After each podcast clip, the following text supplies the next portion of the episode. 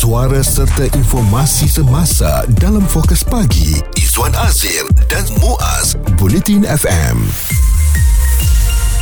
Saya yakin ramai daripada kita masih lagi bercuti walaupun mungkin anda dah pulang daripada kampung ke rumah masing-masing tetapi masih nak memanfaatkan cuti bersama anak-anak kita yang hanya akan memulakan persekolahan mereka minggu depan. Dan ada elok juga kalau kita berikan tumpuan kepada satu isu kesihatan yang um, baru-baru ini membuatkan kita terperanjat. Bagaimana ianya boleh berlaku kepada sebuah keluarga ni yang pengsan secara serentak dalam kenderaan mereka Bayangkan kereta tu tengah dipandu dan kesemua ahli keluarga di dalam kenderaan ini pengsan serentak sehingga kenderaan berkenaan terbabas Alhamdulillah lah ia terbabas uh, di palang tol eh. Maknanya berdekatan dengan tol. Uh, bukanlah saya kata bersyukur tetapi bayangkan kalau ia terbabas di tengah-tengah jalan raya ataupun di laluan yang lebih sesak itu mungkin akan mengakibatkan kejadian yang lebih buruk lagi. Empat individu didapati tidak sedarkan diri dalam sebuah kenderaan pelbagai guna di Plaza Tol Bentong kerana kekurangan oksigen dalam badan. Itu laporan yang dikeluarkan Bulletin Utama. Dan Ketua Polis Bentong uh, Tuan Zaiham Muhammad Kaha berkata kejadian menyebabkan kenderaan terbabit melanggar pintu tol berkenaan. Semua mangsa dalam perjalanan dari Tok Bali Kelantan menuju ke Balakong dan uh, Jabatan Siasatan serta Penguatkuasaan Trafik di Facebook memaklumkan kejadian 2.40 petang itu melibatkan seorang lelaki, seorang wanita dan dua kanak-kanak. Ada dua isu yang perlu kita ambil tahu uh, di sini iaitu bagaimana pentingnya pemeriksaan kenderaan kita itu dilakukan dilakukan secara berkala untuk memastikan ia dalam keadaan tip-top sebelum kita memerlukan perjalanan jauh. Dan satu lagi ialah tentang isu kesihatan. Apa yang akan berlaku kepada badan kita kalau ia kekurangan oksigen? Dan sebelum ini kita tahu eh apabila kita hidup dalam zaman pandemik COVID-19 kalau kita terkena jangkitan COVID-19 dan tahap oksigen di dalam badan kita menurun di bawah paras berapa? 94 kan? Dan bacaan tu di bawah 94 saja kalau ia ber berlarutan begitu lama kita memang kena surrender diri kita ke hospital. Apa akibat yang akan berlaku kalau badan kita memang kekurangan oksigen? Isu terkini dan berita semasa hanya bersama Izwan Azir dan Muaz Bulletin FM kami nak bawakan kepada anda sama-sama kita masuk dalam kelas kesihatan 101 apa akibat jika badan kita kekurangan oksigen? Dan persoalan saya yang agak utama jugalah ya macam mana kita nak tahu badan kita ini kekurangan oksigen kita tak mau kejadian seperti yang menimpa sebuah keluarga dalam kenderaan. Mereka happy saja balik uh, daripada kampung nak menuju ke ibu negara kan di Kelantan. Dan uh, kemudian um, masing-masing pingsan secara serentak dan uh, didakwa ini berlaku akibat kekurangan oksigen dalam badan mereka. Tak boleh ke kita tahu eh simptom badan kita ni sama ada cukup atau tidak oksigen? Dan ini perlu kita tahu bagaimana paras ataupun apakah paras paras uh, yang sihat untuk tubuh badan kita memiliki kadar aliran oksigen um, dan apakah ia akan memberikan tanda-tanda kepada kita kalau ia tidak cukup oksigen? Ada elok juga kalau persoalan saya ini dirungkai untuk pemahaman kita bersama uh, dan kita nak bersama dengan pakar perubatan dan kesihatan awam Datuk Dr Zainal Abidin Omar. Datuk selamat hari raya. Uh, dan selamat mungkin uh, penting juga macam saya katakan tadi tu elok kalau kita semua tahu bagaimana badan kita ni nak menunjukkan sama ada ia cukup oksigen atau tidak cukup oksigen Datuk? Sebagaimana kita tahulah oksigen ni ya, uh, sangat penting untuk kehidupan kita ya mm-hmm. dan kita dapat melalui pernafasan ya.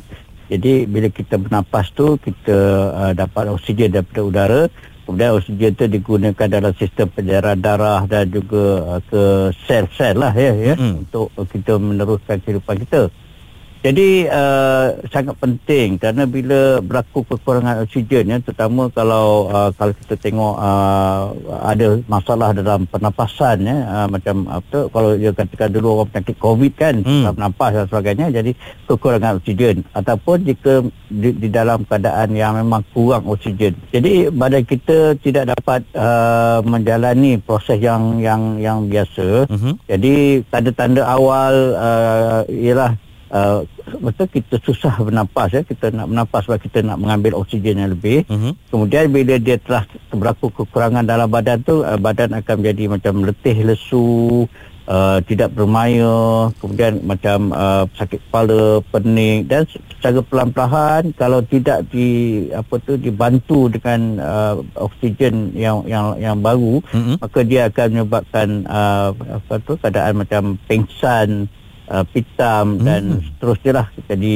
uh, tidak sedar diri lah hmm. yeah. dan uh, mungkin uh, berapa tahap yang sihat untuk badan kita memiliki oksigen uh, melalui pe- pemantauan ataupun uh, pemeriksaan yang kita lakukan sendiri Datuk sebenarnya sus- apanya susah kita nak tahu secara uh, uh, sendiri kecuali kita pakai yang pakai oximeter meter tu kan mm-hmm. yang masa masa covid masa tu 19 tu kan dia dia dia selalu gosokkan pakai yang letak dekat jari tu kan betul Uh, uh, jadi kalau dia tingkat 80 ke atas eh, 80 90 ke atas tu maknanya uh, stable lah hmm. eh, kalau bawah daripada tu uh, kurang lah hmm. jadi uh, tapi tidaklah semua orang bawa benda tu kan betul yang cek tu kan hmm. ya yeah. Kecuali kita memang kalau kita memang nak bawa uh, duduklah kereta lama kita bawa tu baik jugalah ya kan. Dan uh, betul lah orang kata maknanya kalau di bawah 94 atau dah 93 tu kita dah perlu berjaga-jaga dengan tahap oksigen dalam badan ni Datuk. Ya betul betul. Ya.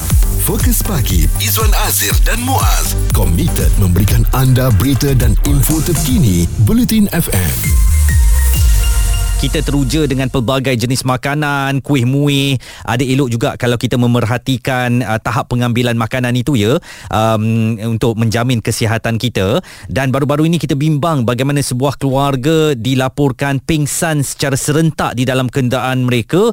Ini mungkin boleh uh, berlaku akibat kebocoran gas uh, di dalam kenderaan itu. Tetapi sekarang ini kita nak tumpukan perhatian apa yang boleh berlaku kepada badan kita jika uh, ia memiliki memiliki oksigen di bawah tahap yang selamat. Kita masih lagi bersama dengan Datuk Dr. Zainal Abidin Omar, uh, pakar perubatan dan kesihatan awam.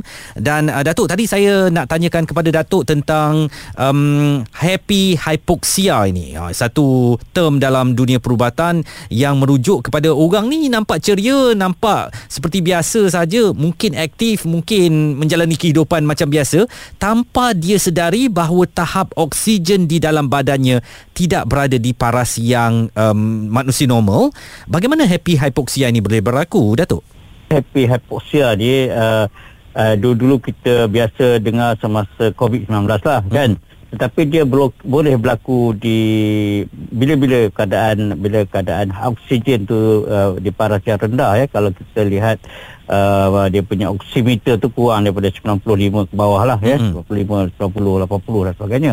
Jadi kalau orang uh, hypoxia iaitu kekurangan oksigen dalam badan pada keadaan yang biasanya uh, orang tu akan susah bernafas ya. hmm. kalau biasa dia bernafas antara 15 hingga 20 kali seminit hmm. tapi orang hypoxia ni dia susah bernafas sehingga mungkin 30 hingga 40 kali bernafas dalam seminit jadi apa uh, laju kemudian dia rasa resah gelisah susah dan sebagainya itu kalau orang hypoxia jadi senang kita kenal eh hmm tapi sebaliknya di kalangan happy hypoxia ni dia dia meng, apa uh, kurang oksigen dalam badan tapi keadaan dia macam orang katakan tidak normal. ada apa-apa normal hmm. jadi nafas macam biasa kemudian dia rasa ceria dia boleh bercakap dan sebagainya tetapi ini yang uh, uh, kita kata dia menjadi pembunuh senyap sebab hmm. tak ada hmm. siapa tahu bahawa dia sebenarnya kurang oksigen bila sampai satu masa hmm. dia akan uh, terus uh, pengsan atau tidak sedari dan akhirnya membawa maut itu itu yang yang yang apa